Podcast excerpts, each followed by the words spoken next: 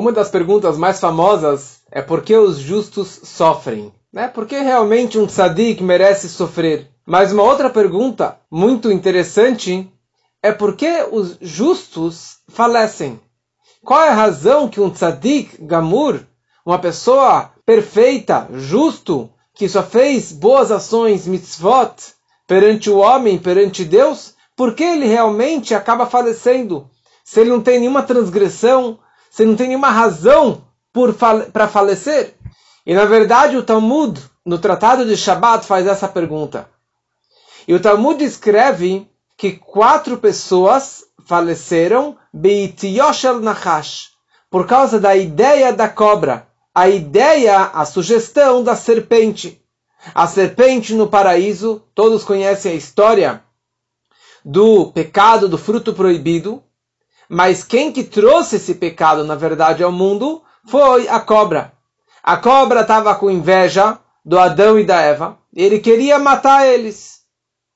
Então a cobra virou para Eva e provocou ela para que encostasse na árvore.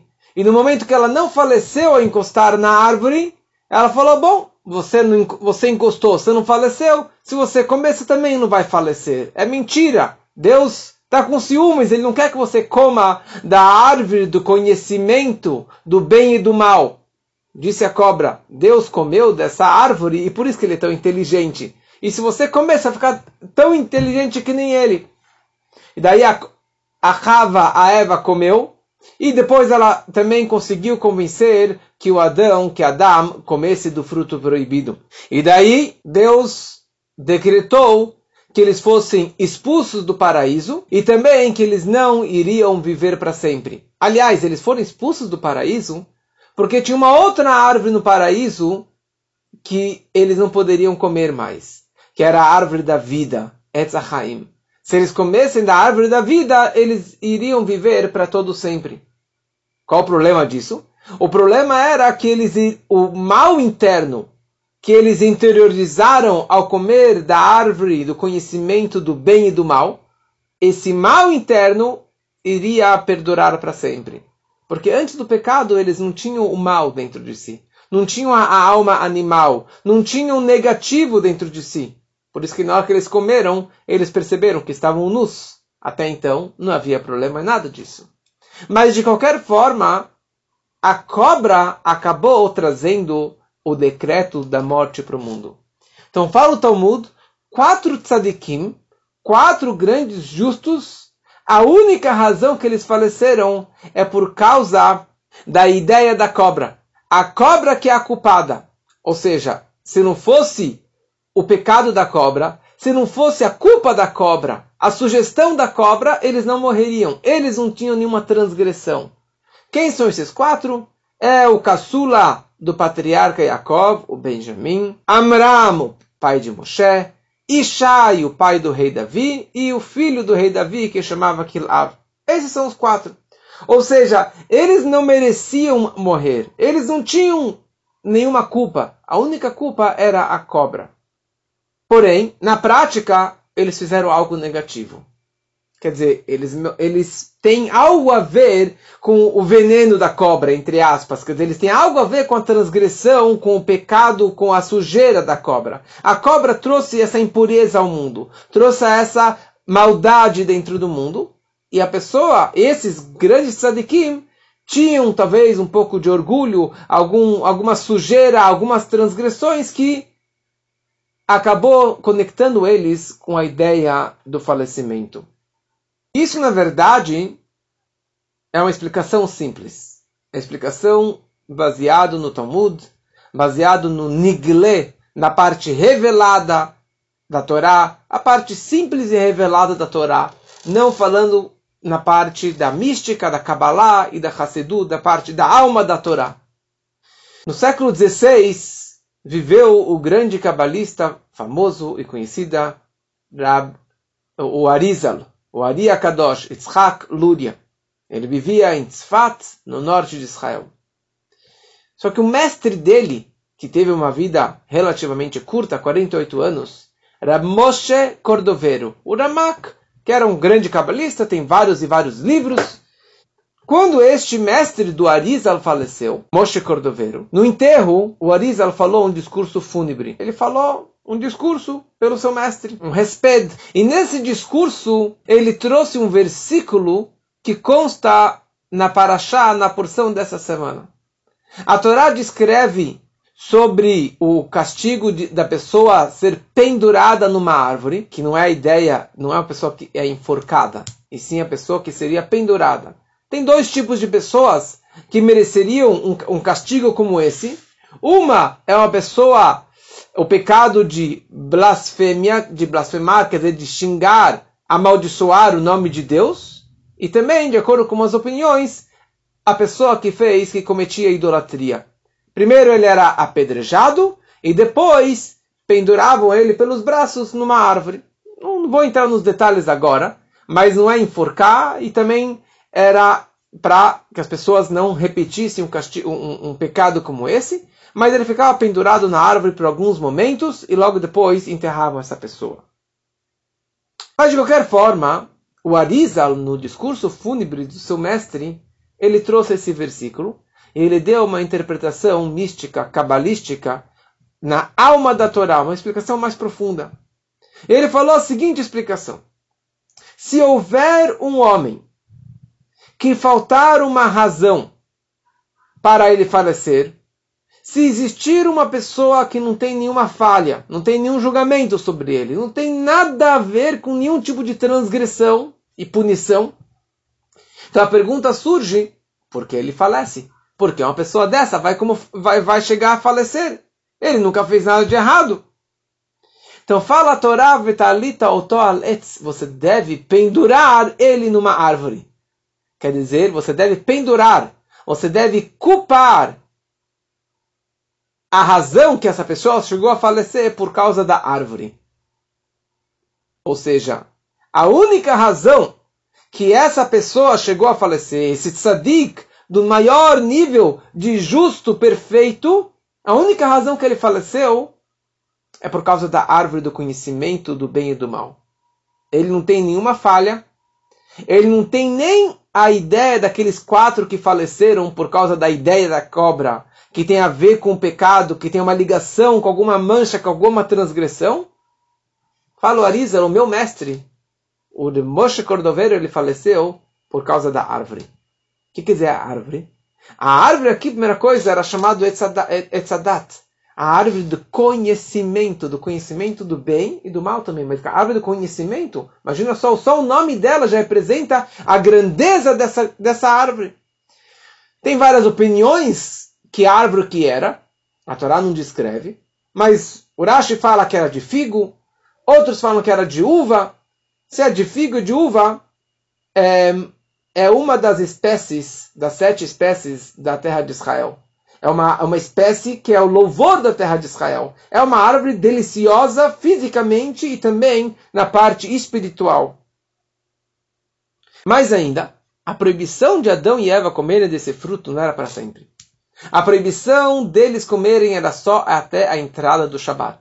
Ou seja, eles foram criados e no momento que eles foram criados, até o Shabat tinha três horas. E por três horas, eles precisavam, na verdade, se conter de comer essa árvore. Entrando no Shabat, eles poderiam comer para sempre essa árvore. Mas o Satan, a cobra, que era a força do mal, porque eles não tinham mal interno, sabia disso. Então ele investiu todas as ferramentas, todas as artimanhas para convencer Adão e Eva para que comessem do fruto para que eles pudessem interiorizar o mal interno. E, e, Deus colocou o maior teste na frente deles. Deus falou: vocês podem comer de todas as delícias, de todas as iguarias, de todos os frutos do paraíso, menos dessa uma árvore. Mas era um grande teste. É que nem você vira para uma criança: você pode comer tudo, menos aquilo. Você não pode apertar só esse botão. A criança vai apertar bem aquele botão. Então aqui, na verdade, Deus colocou eles num teste enorme para que eles não comessem, não. Se eles não comessem dessa árvore, não haveria morte no mundo. Não existiria o conceito de morte. Então, calma aí. Então é a culpa deles? É a culpa da árvore? Na verdade, sabe a culpa de quem que a morte existe? É a culpa de Deus. Está escrito no Orá Lilá Adam. Tem várias histórias, um assunto muito interessante, Mas Deus ele faz certas coisas na história do mundo, principalmente do nosso povo, para que o culpado seja o homem. Deus já tinha esse plano, ele já tinha o plano que Yosef fosse vendido e virasse o vice-rei do Egito e depois os judeus fossem para o Egito para sair do Egito. Então ele acabou ocupando os irmãos que venderam Yosef. Mas na verdade era o plano divino. Deus, ele antes da criação, a Torá antecedeu a criação do mundo dois milênios. E na Torá consta sobre a morte e sobre as leis de impureza. Então já estava no plano divino que existiria a morte no homem, no mundo. Deus criou no primeiro dia do Gênesis o anjo da morte, Malach Hamavet. Só que ele esperou o homem chegar. Ele colocou o homem num, num teste praticamente impossível de ultrapassar. Quer dizer, não era impossível. Ele tinha a opção de não fazer, de não pecar. Mas ele colocou ele num teste tão, tão impossível, tão difícil, que ele acabou, na verdade, pecando, comendo do fruto. Então Deus falou: agora é tua culpa que você vai morrer e seus descendentes também irão morrer. Quer dizer, no fundo, no fundo, o homem não teve pecado aqui, ele não teve uma culpa com tudo isso.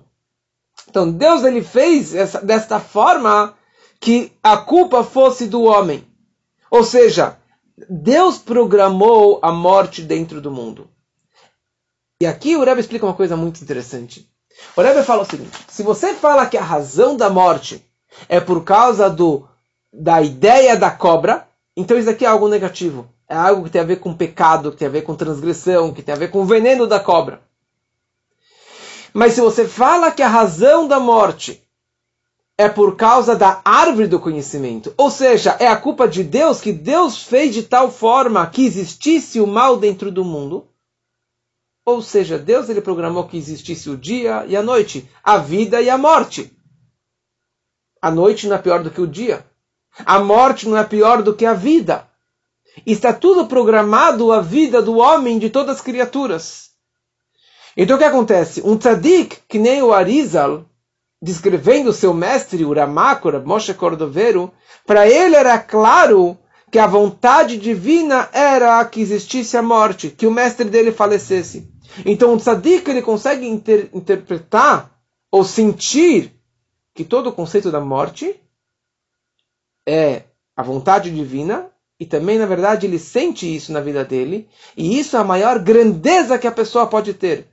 Falecendo, ele vai chegar no paraíso, vai subir e se elevar cada vez mais nos níveis espirituais. Faz parte do processo. Ele vai viver X anos e depois ele continua vivendo, porque a alma é eterna.